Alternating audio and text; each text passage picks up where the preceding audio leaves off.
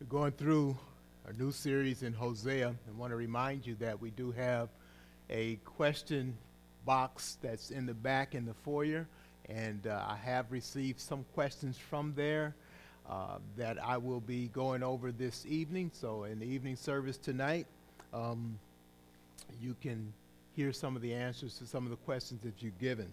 Evening service will be the format for answering some of those questions. So, I want to um, encourage you whether you have questions about our Sunday school catechism or Sunday school series uh, or morning worship series or even a Wednesday series or just some general questions that you might have um, about Scripture, about the Bible, then that's a good format that you can take advantage of. Write your question. Uh, it may be helpful to write your name. It's not absolutely uh, required, but it may be helpful that I can uh, um, follow up with you to see if that question, if the answer was helpful to you. So if you'd like to p- put your name on it, by all means do. If, if you don't want to, you don't have to. So we'll be doing that this evening as well. All right.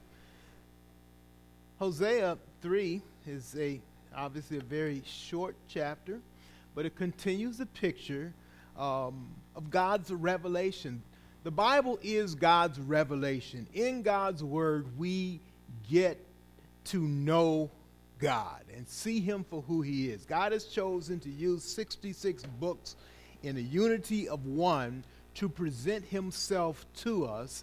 And so we can get something out of each one of those books, and God intends us to get something that, that shows us something about Him. Now, not only do we learn about who he is as he reveals himself to us, but we learn a lot about ourselves as well. And Hosea is, is, is no different in that it reveals something about us and it reveals something about God. In fact, I've stated it this way it's a stunning picture.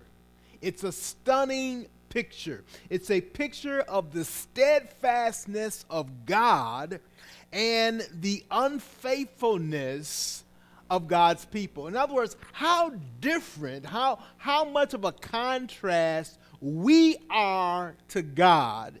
And yet it reminds us also, uh, Hosea, the story of Hosea does, of how who God is and how we are to be like God. Hosea is called on to act before Israel, to open his life before Israel, and to act towards his wife as God acts towards Israel. And so the stunning picture is of God's love, his steadfast love, his faithfulness, compared and contrasted with Israel's unfaithfulness, their utter failure to be faithful to God.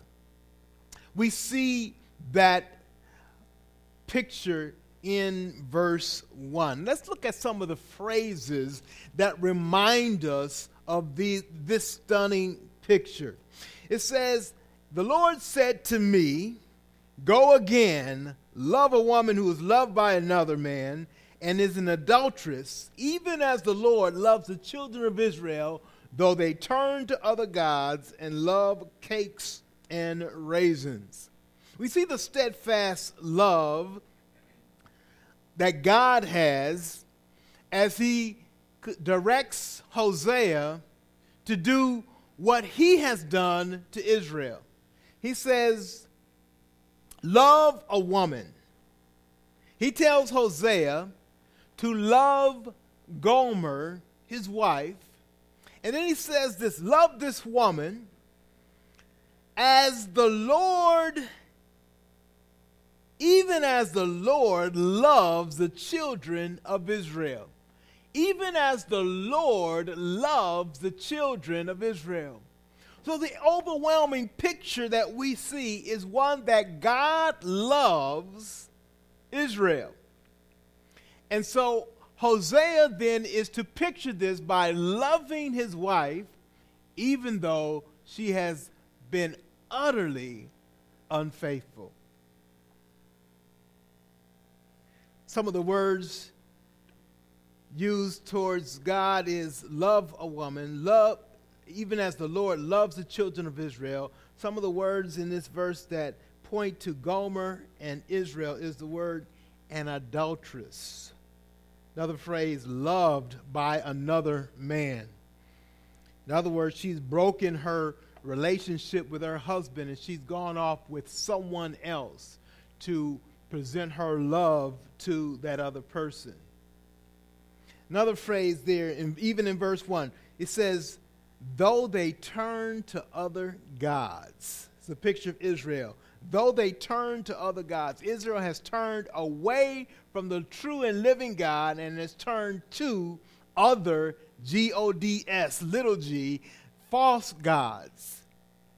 It's a picture of their unfaithfulness. And then he says this they love cakes and raisins. Now, we're not sure exactly what that phrase means, but it, seems to have something to do with the false worship, the cultic worship that, that was practiced in that land by the Canaanites. Uh, uh, the nations that surrounded Israel loved cakes and, and raisins. This was something that was probably used as a part of their temple worship in some way. Um, maybe as, as sacrifices in, in, in some type of a, a way. But it, it, shows that Israel was, was going to things that were outside of a worship with God and was more closer related to the worship of the false gods of the nations around them. They, they, they followed the practices of other peoples that didn't know God and didn't love God rather than the practices that God had commanded them to keep from his word. There's a very simple outline I'd like to, to like us to see in this very short chapter. The first thing is that God pursues his people. He purchases his people. He purges and purifies his people.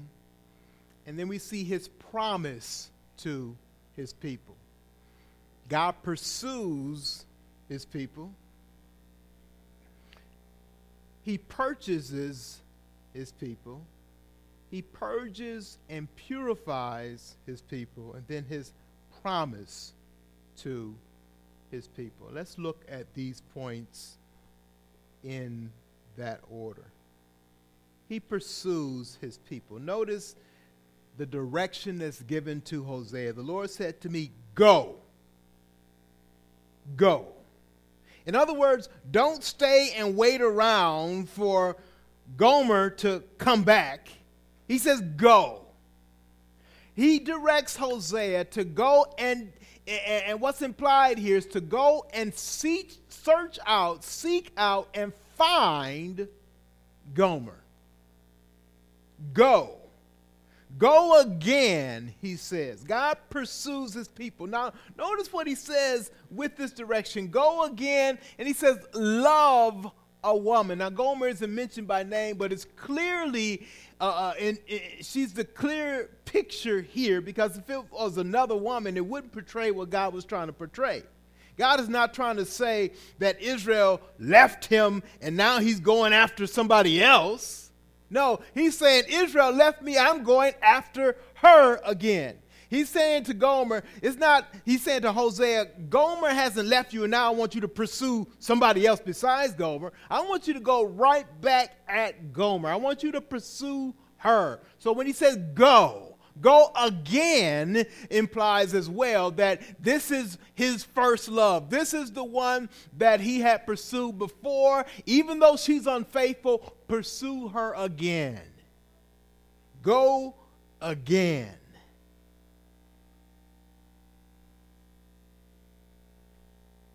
Reminds me of that great love chapter in 1 Corinthians 13, verse 8. That phrase says, Love never ends. Love never ends. We kind of have a picture in our culture that, you know, people just mysteriously, mystically fall in love and the same way just fall out of love. Kind of just happens like something in the air. But that's not real love. It says love never ends. In fact, our reality in our culture is we understand that. That's why it's so painful Love is when we love someone and then there's there's animosity, there's, there's friction, or there's trouble in there. It's trouble because that love is still there and it hurts. Love never ends. God's love for Israel did not stop with her unfaithfulness. Homer's love for Gomer didn't stop because she was unfaithful. In fact, that's why it pains them because they love someone who has been unfaithful. We'd like to say, well, I'm just going to cut off my love. I'm just going to stop loving you. Well, we, I think that's wishful thinking. We wish that was totally possible. But it says love never ends. And God is going to continue to pursue after Israel, even though they don't deserve it. And you know this Israel's a picture of us. God comes after us. While we were yet sinners, Christ died for us. The implication is that we had no thought of him or for him, but God did the act through his Son, the Lord Jesus Christ. And then he sends his Holy Spirit to woo us and to bring us to him. And that's what's pictured here in Hosea. God commands, go. He pursues after Gomer. The second point is he purchases her. Another way of looking at purchase is to redeem. He redeemed. He buys her back. Redeem means to purchase back from a slave market, and that's exactly what is pictured here. He says to her, he says, the Lord says uh, to, to, to Hosea is to go again, love this woman. And then we see the act of Hosea in verse 2.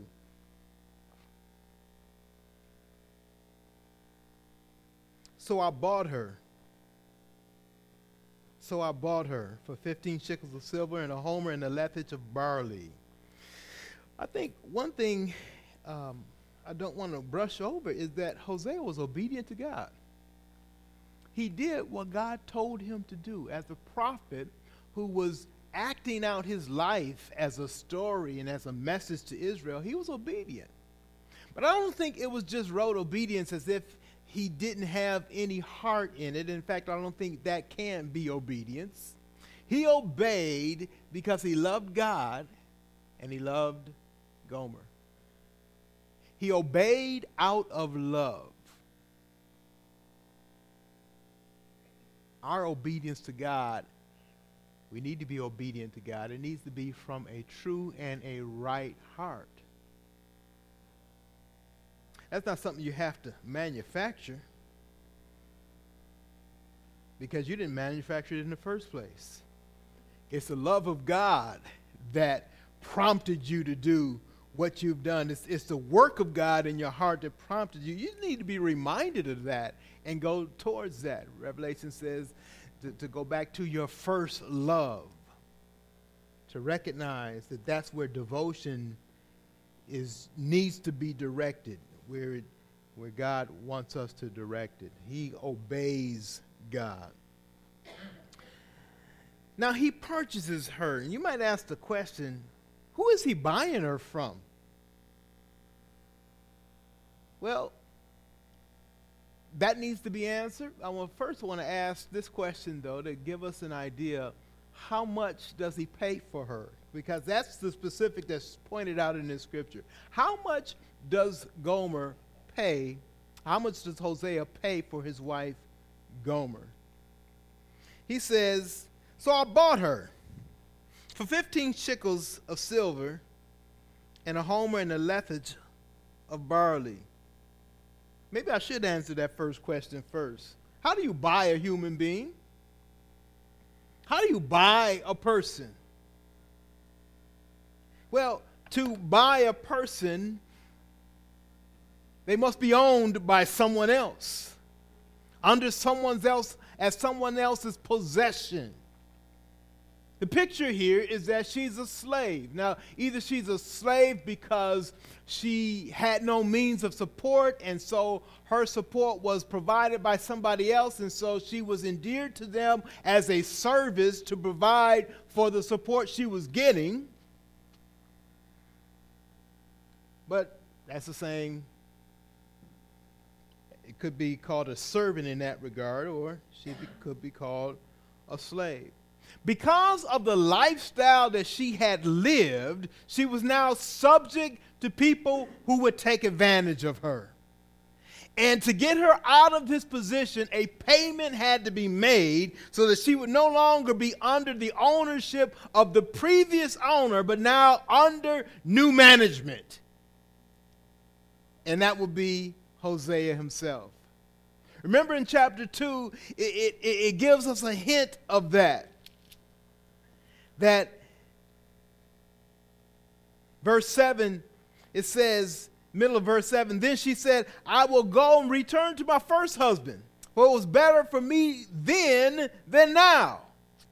She did not know that it was I who gave her the grain, the wine, and the oil, who lavished on her silver and gold, which they used for Baal. That passage is going back from the image of, of Hosea and, and Gomer and, and, and God Himself, the Lord, and to Israel. But the picture there is that that Gomer would suddenly realize that she's in such a state of devastation that she's worse off with this set of, of, of people than she was ever with Hosea.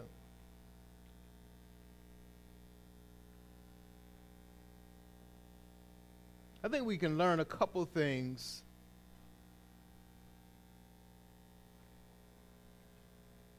about this idea that she had to be purchased. First of all, the devastating cost of sin.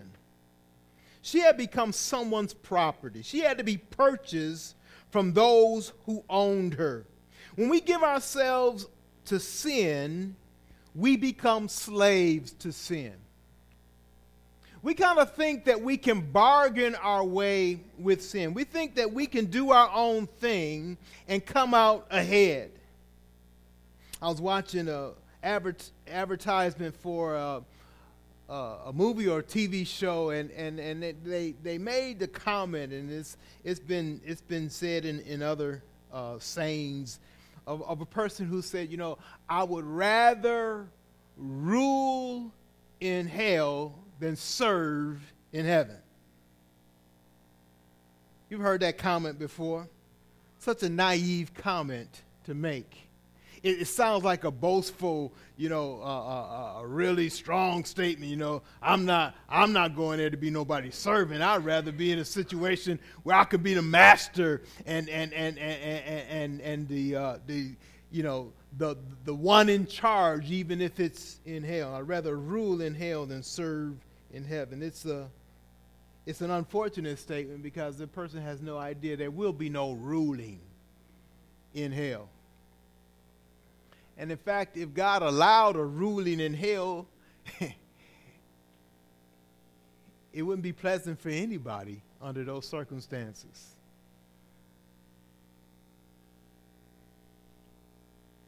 But the picture here is that Gomer's life, just like any one of us, if we give over to sin, we will be mastered by it. We will be ruled by it. We become slaves to sin. Addiction is kind of a picture of sin in that regard. A person begins thinking that this thing that they take, whether it's alcohol, something they drink, or something they smoke, or something they put into their system by some other means, that it makes them feel good and they begin to give in to that, but they don't realize that it is ruling over them. It, it, tells them what to do, when to do, and, and, and, and, and there's a huge price they pay. They get to the point where they're willing to do anything to keep this on. They become a slave to it. That's what addiction means a slave. But addiction is simply a picture of sin. When we give in to sin, it begins to master us. It becomes a, we become a slave to it, and it becomes master over us. And so that's what, that's what was happening in uh, Gomer's life.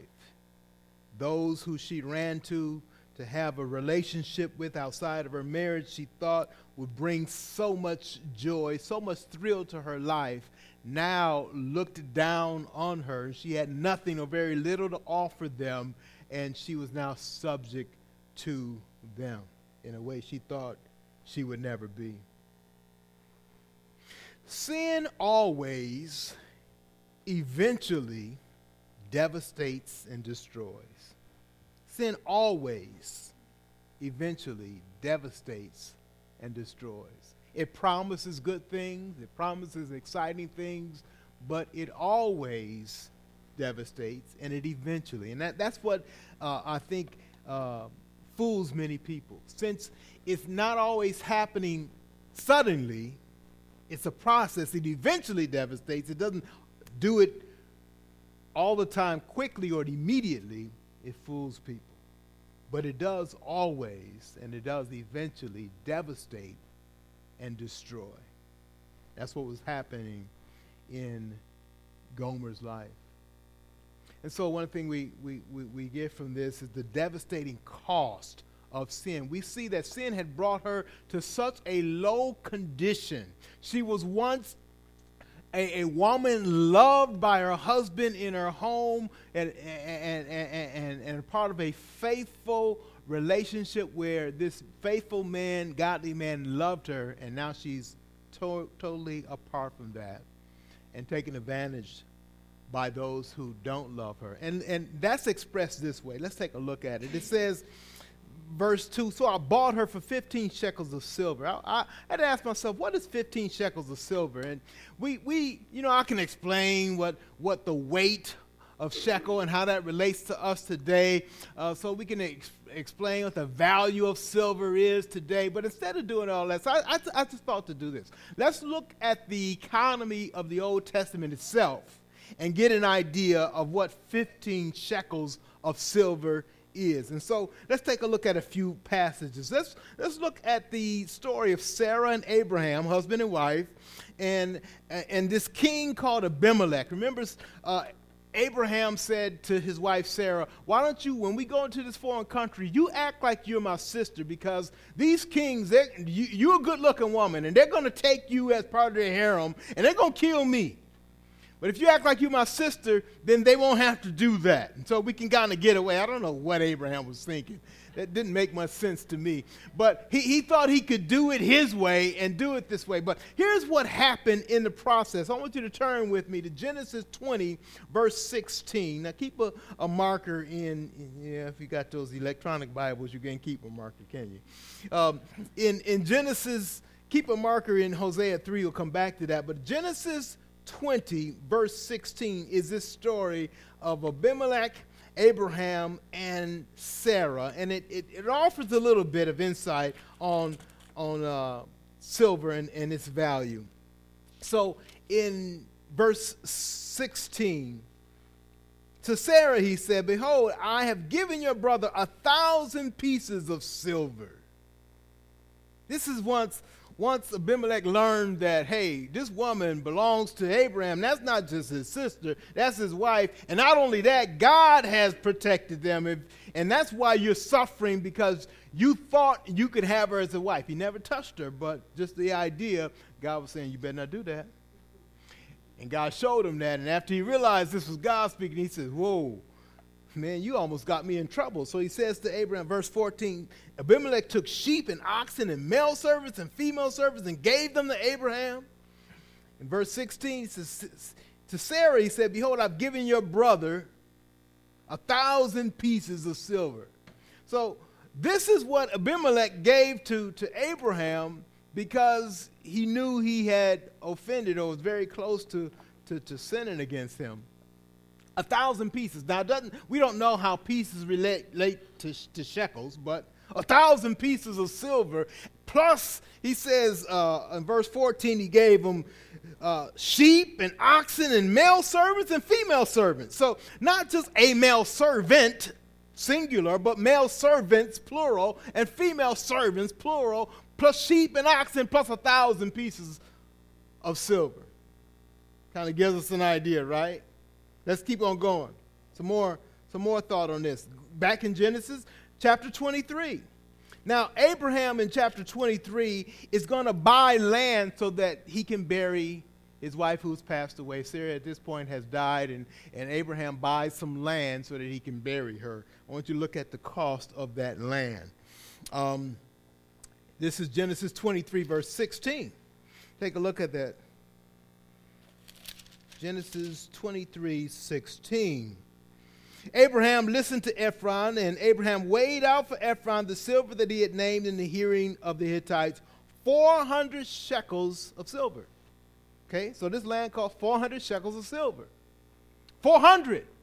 Keep that in mind. 400 shekels. This, this is shekel to shekel, so we can compare apples to apples here. 400 shekels of silver that he used to purchase a land so that he could bury and have a burial plot there.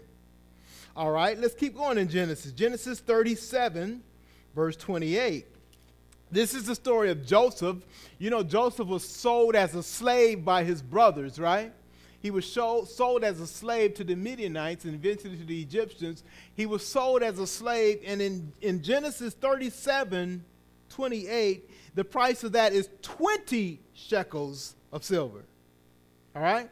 So even as a slave, Joseph was valued as a slave as 20 shekels of silver kind of gives us a little thing to, to compare, right? Gives us a little a little understanding. It's just like you know you, you go you go to a garage sale, right? You want you want to know if you're getting a good deal for something. You can see what that thing costs somewhere else, right? And you got you got a pretty good idea. Hey, this is a good deal. We better jump on this. I ain't never seen it this low.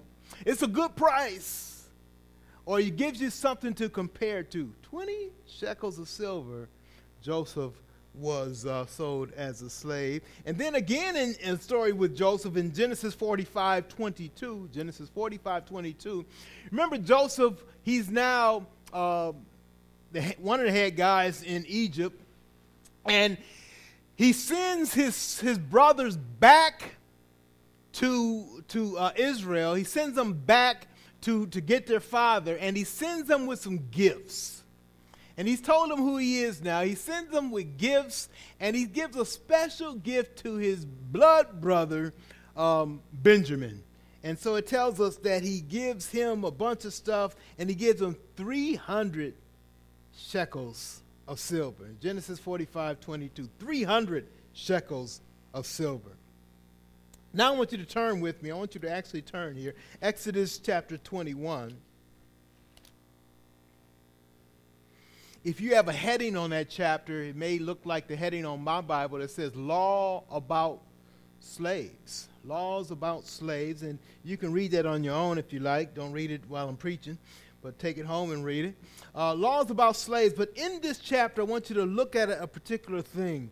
Um, what the value of a slave was assessed to be in Exodus 21, verse 28, verse 29, and verse 32. Um, this is about slaves, but then it says this in verse 28 When an ox gores a man or a woman to death, the ox shall be stoned, his flesh shall not be eaten, but the owner of the ox shall not be liable. But if the ox has been accustomed to gore in the past, and its owner has been warned, but has not kept it, and it kills a man or a woman, the ox shall be stoned, and its owner also shall be put to death. So it just talked about how they should deal with things in, in law. But it really is about the value of a slave because when it gets to verse 32, it says, if the ox gores a slave, male or female, the owner shall give to their master 30 shekels of silver, and the ox shall be stoned. And what it does is kind of give us the value of, of in their system of what, what the value for a slave was 30 shekels of silver. Go back to our story about Gomer. How much? How much? 15 shekels. 15 shekels. I'm going to go to one more story here. In Deuteronomy 22,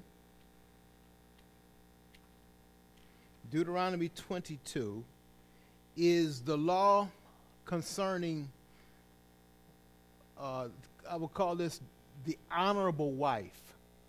It says if a man had a wife and thought she was dishonorable, unfaithful, and in fact thought she wasn't a virgin before they got married and and uh, he found out, or he thought she was, and he accused her of, of that. if it could be proven by her parents that she was in fact, they would they would show how to give the evidence of that, um, then this man was fined for defaming an honorable wife. He was fined a hundred shekels of silver, a hundred shekels of silver, plus some other things that that went on. The point here in this part is that you can kind of get an idea of the value of an honorable wife versus the value of a dishonorable wife.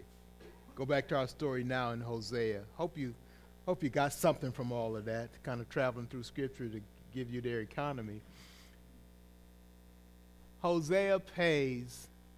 Look at it kind of just speaks out when you read verse 3 now. Verse 2, I'm sorry. So I bought her for 15 shekels of silver. I bought her for 15 shekels of silver, he says. Gomer's price is 15 shekels of silver. It, it's almost like this. Yeah, I bought her for 15 shekels of silver and just throw in a little barley on the side and that we'll be okay. Because you don't, you don't even have to know the value. It, it says there, uh, uh, uh, you know, we can trip over those words a homer and a lethech of barley. I know a lethech is half a homer, so it's like a homer and a half of barley. You don't even have to worry about how much that is because, you know, barley ain't really worth much. Barley was, was animal feed, basically, what they would feed the animals. So it says, you know, basically I bought her for like 15 shekels of silver and throwing a little barley on the side and we'd be okay. He bought her for a bag of chips. He bought her for almost nothing. What does that say? What are we to glean from that? One is sin had devastated her, and the perceived value she was in man's world. Because when you buy something, it's the seller who's setting the price, and it's the buyer who's okay with that price. The people who owned Gomer were saying, Girl, you ain't worth much. I'll let you go for 15 shekels and a little bit of barley thrown on the side.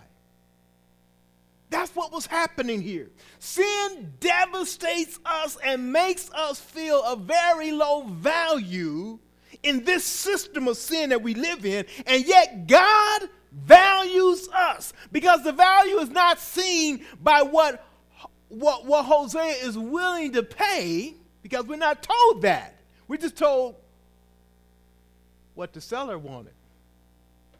I kind of think like in most transactions, it goes kind of like this. When you, when you pay for something, both the buyer and the seller are, are pretty much content with whatever the price was. And, and, and the seller says, well, you know, I wish I could have got more, but it was a fair price. And uh, actually, I was willing to take a little less.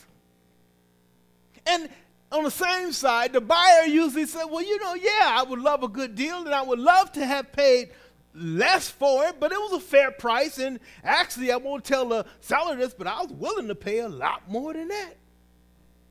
That's what happens in a general transaction, and it's probably what happens here. But what we're told is that sin devastates us as human beings, it makes us low and feeling of little value.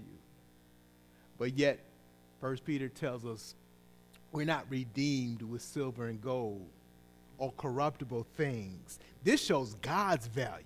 We were redeemed with the precious blood of the Lamb of God.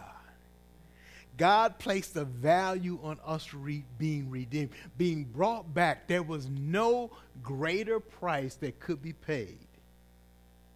So, what we see is God's estimate and his pursuing and his mind in purchasing us versus the slave owner, the former slave owner who had ownership of Gomer, was saying, I'll let her go for 15 shekels and a bag of chips. You can have her. I don't want her no more. That's what sin does. If you're going out to serve sin and you think it's going to enhance you, you have an incomplete picture of what sin does. But God takes the worthless sinner, me and you, He takes the worthless sinner on, on, on the scrap heap, the, the scrap heap that's worth nothing, and He buys us. He purchased us back. That's what Hosea did after he purchases her in verse 3 and verse 4, we see the purging and purification process. Verse 3 And I said to her, so he bought her, and then he speaks to her. I said to her, You must dwell as mine for many days. You should not play the whore or belong to another man he says, You are now committed to me. All of the past relationships that you had, infidelities that you had, you're no longer bound to them. You're bound to me.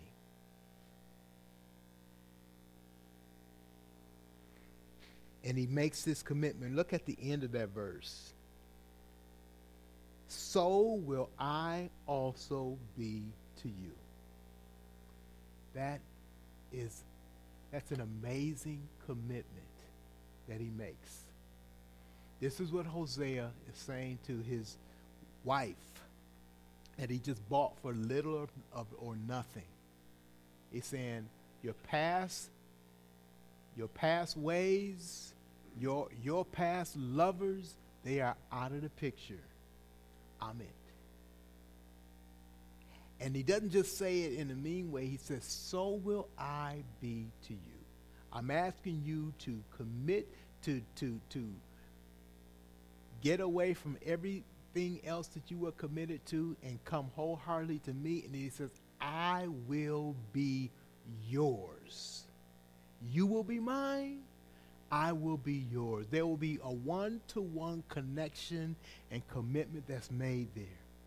You are solely, only mine, and I belong to you and only to you.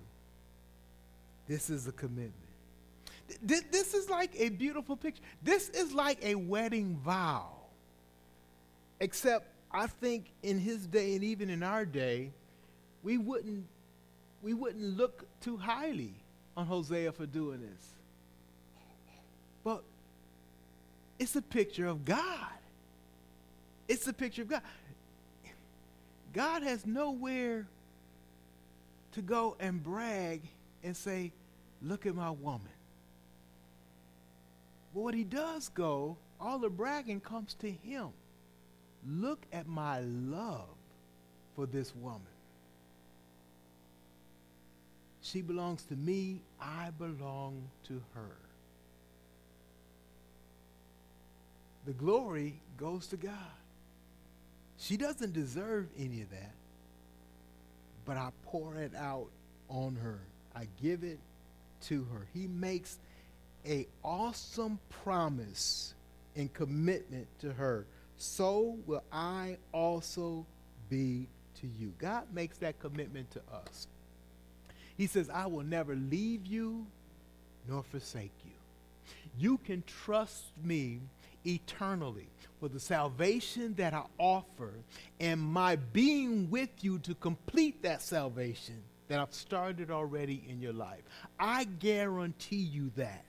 He said, This is not based on who you are because you're not worth much, but it's based on who I am and I value you highly. That makes us scratch our head. Say, Really? That's exactly what God wants us to do. He says, Yes, really. It is about me. Now, God does something that no man can do. Because in this, God didn't mean for Hosea to strut himself up like he had been something. If he truly pictures God, then he does this because, as it says in verse 1, I have loved Israel. Even though I have loved Israel, even though she's been unfaithful, I have loved Israel. God is to be honored because his love is so pure, his love is so steadfast. I think that's one of the reasons why we use what I think is a confusing term, unconditional love. We use that term because it's not conditioned on who the recipient is. It's not conditioned on who they are. Uh, but yet, I think that term is confusing for other reasons that I'm not going to get into all today in that in this message. But it certainly points out how great God's love is and how incomparable His love is.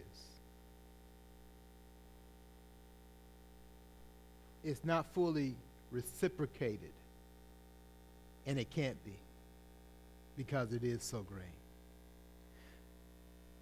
Now, in this promise, there's also some purification. There's a process that Israel is going to go through. And he brings that out in verse 4. For the children of Israel shall dwell many days without king or prince, without sacrifice or pillar, without ephod or household gods. The key word there, that's repeated over and over again, is without. The, Israel, the people of Israel will be without. They will be isolated, he says, and they're going to go without. This is the process that God is using to purify his people because they have given themselves over to wrong worship, uh, to wrong thinking uh, uh, um, that has totally devastated them. They needed to be purified. And so he, he says, he places her in isolation in order to purify her. Israel shall dwell many days without. Now let's look at some of these without. Without king or prince. Israel had followed false leaders and they had put their trust in false leaders. Remember when, when Israel first went from the period of judges to the period of kings, they're saying, We want a king like the other nations. They, they were thinking that that's going to make us great. And in that, they sinned against God because God was saying, I am your king. You need no other king. But yet they wanted a man. They wanted a visible man, and, that was a, a, a, that just showed how they're thinking. They they they had no faith because they had to have something that they could see. God says, "I've been leading you all along. I am your God. You don't need a, a, a visible, physical leader. I am your God." And yet, they went against that, and they cried out for another God. Says, "You're going to go without." they cried out for another king, another man, another leader. Says, You're going to go without king and prince. They were to rely on God and God alone. God wants us to do that as well. Now, it's not the presence of the king or the prince that makes us sinful, it's our reliance on that thing or that person. And so we need to, we need to guard against those kind of things. When we begin to, to rely on things other than God. The thing itself may not be a wrong or sinful thing, but our reliance on it becomes sinful. If God has given you money, if He's given you uh, uh, substance, then that can be a good thing. But when you begin to rely on that rather than rely on God, you have a sinful reliance on something. You have, you have uh, uh, uh replaced God with something else. You're trusting in the bank account. You're trusting in the things that you own instead of trusting in God. Who do you go for for counsel and for leadership? Do you go to God, His Word, His people, or do you go to something else? And you're placing something else in, in the place of God. And, and some people say, I don't need anybody. And what they're saying is they place themselves, whether their own intellect, their own uh, whatever they, they think uh, they are, that they don't need anything else, and they have replaced God with themselves. God is saying, you need to be purified of that. You need to go without. I need to show you that I and I alone am the one who keeps you, who provides for you. I am God to you. You need none else. You should trust in no one in my place. They were to go without sacrifice and pillar. These were false worship practices. And people today get hung up in practices. We have to be careful. You know, well, I went to church last week and I'm still having a bad week. Is that why you went to church? You trusted in the going of church to make things right? I don't know why I got this bill because I paid my tithes last week. Then you have traded, you, you're practicing things so that you might get something out of it instead of simply trusting God. And that's what they were doing. He, says, You need to go without sacrifice and pillar. Um, these were ways and, and, and, and, modes of worship that they were depending on instead of trusting God. And, and, and I think that's where it hits us as churchgoers that, that, that we can be churchgoers. Lord, Lord, look how faithful I was. I went out in five below weather and, and I came and I served you. Don't I get something for that? And thinking we're, we're more superstitious than we are faithful, thinking in trusting in a faithful God. And so anything that, that is, is, is, is based on our own doing and our own practices, whether they be what we think is good and, and, and, and, and, and, uh, noble practices, things that we do in worship or faithfulness in that, when we substitute that for trusting in God, um, that, that is something that, that is, is a danger. So God says you need to go away from it. You need, you, you need a, a, fast of those things. You need to be a with, without some of those things so you will become, you begin to trust in God. They were to go without ephod and household gods. These were false, these were false objects of worship. An ephod was something that Israel was the, the, the priests were to have, but now they had degenerated in using things that even God had, had, had made for them, but they were using them in wrong ways.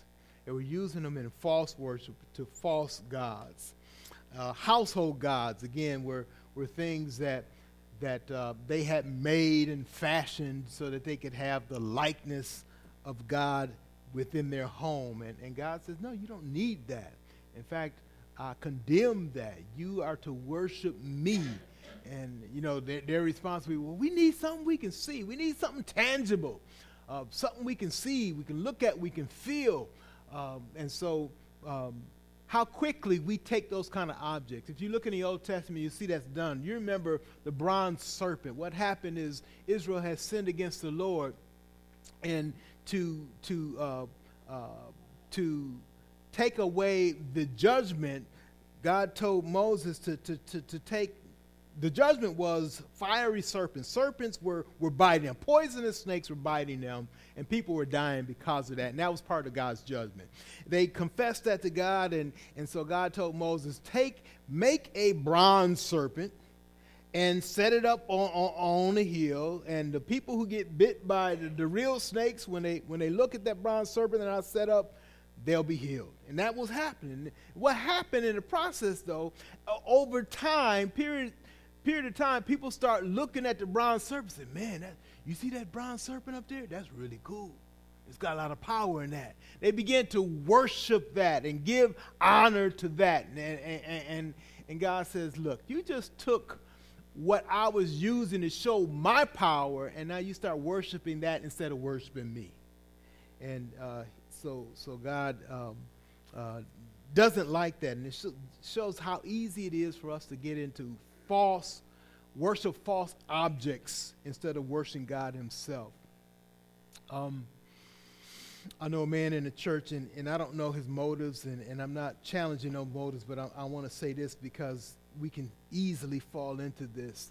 He respects his church that when he comes into it, uh, he respects his, his building. When he comes into it, one of the first things he wants to do is come up to the front and bow down on his knees and pray to God. Now, I don't know what he's praying to God, and he may be totally perfect and, and, and, and fine in what he's doing. Um, but what I see, the danger there is, you know, we say, well, Lord, we thank you for this building. It brings us out from the warm, from the cold. It's five below zero outside, and we come in here, and we can worship what a great thing to have. And so we all want to come down and we want to bow down and we begin to thank God for the building. But before you know it, over time, we thanking God for the building, we begin to thank the building itself. Thank the warmth that the building generates. We begin, and it's so it's such a slippery slope to begin to appreciate things instead of worshiping God. We need to be careful in that. We need to be careful that we are worshiping God and not the objects that God has given us. That's exactly what was happening in that day, but it happens in our day as well. We understand that without the sun, without the rain, we could not have uh, crops and food and things, but God doesn't ever want us to worship the dirt or worship the sky. He wants us to worship the one who created all of those things. We celebrate so many things, but have we fallen short of actually worshiping God? Objects of worship can easily um, distract, us, distract us from true worship to God. Is there someone you're honoring in your life? And if you're not careful, you honor them above God? Is there some place you're honoring in your life? Is there something that you honor in your life that you actually have put above God? God took Israel and he says, I'm going to take some of these things away from you that you might recognize who I am. He purified them. So here we are in Hosea 3, verse 4. The children of Israel shall dwell many days without king or prince, without sacrifice or pillar, without ephod or household god. Look at verse 5, the final verse here. Afterward, afterward, afterward, after this purification process takes place because of God's judgment on his own people. So, as I mentioned before in this series, we see two things happening simultaneously, and sometimes we're overwhelmed by them and even confused that God judges his people and God speaks tenderly to them as well. That we see God's judgment and we see his mercy at the same time, or, or being explained to us at the same time. He says, after this punishment takes place, and this tells us the, the mind of God, how good God is, He does this in order to bring about a good in our lives. He doesn't just spank us to hear us cry. He does this in order to bring about a turning from sin and a turning to Him. Look at verse 5. Afterward, the children of Israel shall return they shall return and seek the Lord their God. This is called repentance.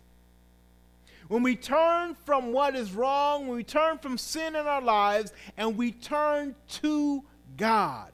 After the judgment, after the purification, Israel shall return. They shall return and seek the Lord their God and David their king. Now it's interesting that he mentions David their king because you know the history of Israel. We're talking about the northern kingdom, and they never had a king in the lineage of David since they divided from the north and the south. But here he says the northern kingdom is going to return to David. Now, I'm sorry, but we have a lot of people who, who, who think, a lot of theologians who, who, who get stuck on this David thing and saying Israel's coming back and they're going to be this prominent nation and David is going to be their king. Right, but wrong. The King David spoken of here is Jesus, who is the descendant, the son of David. That's why the New Testament starts out in Matthew, the very first chapter, the very first uh, uh, the very first book of the New Testament, very first chapter and the very first verse, speaking of Jesus as the son of David. In other words, he fulfills all that God has in store for God's people. Jesus is going to reign. God's people are going to seek the Lord and David or Jesus as their king. And what are they going to do? They shall come and fear to the Lord and to his goodness in the latter days. You know, that term latter days referred to, Jesus said he was in the latter days. In other words, as soon as he came on scene, this was the completion, began the completion of God's ultimate plan. So Jesus is on the scene and he has set the scene. We've been living in the latter days for many years now, since the time of Jesus. Jesus fulfills all that God has in store for his people. And he's he, God, that's exactly what God's plan is. He's saying, after I've judged my people, they're going to come to me. They're going to return. They're going to seek the Lord their God and David their king, and they shall come in fear. That's a, that's a proper attitude and worship and reverence and awe for who God is and to his goodness in the latter days. They're going to trust Christ as Lord and Savior. They're going to walk with Christ. We are part of the fulfillment that God has. It's not completely fulfilled because we're still living here in, in, in, a world full of sin. One day Christ is going to rule and reign over all of his kingdom, and we look forward to that. Christ is the fulfillment of that. We are part of those who are God's people. Jesus is the king that God has sets up in, in, in the likeness of David or in the lineage of David. Jesus is the fulfillment of that. We are part of that kingdom, and all who trust in Jesus fulfill that.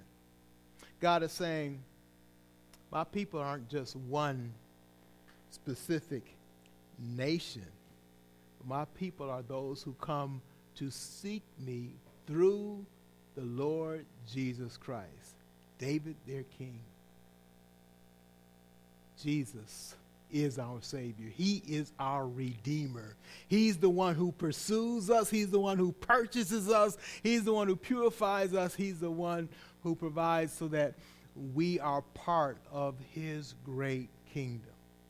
You do right to trust in Christ today. You do right to live for His glory today. You do right to recognize it is God who pursued His sinful, undeserving, wicked people, me and you.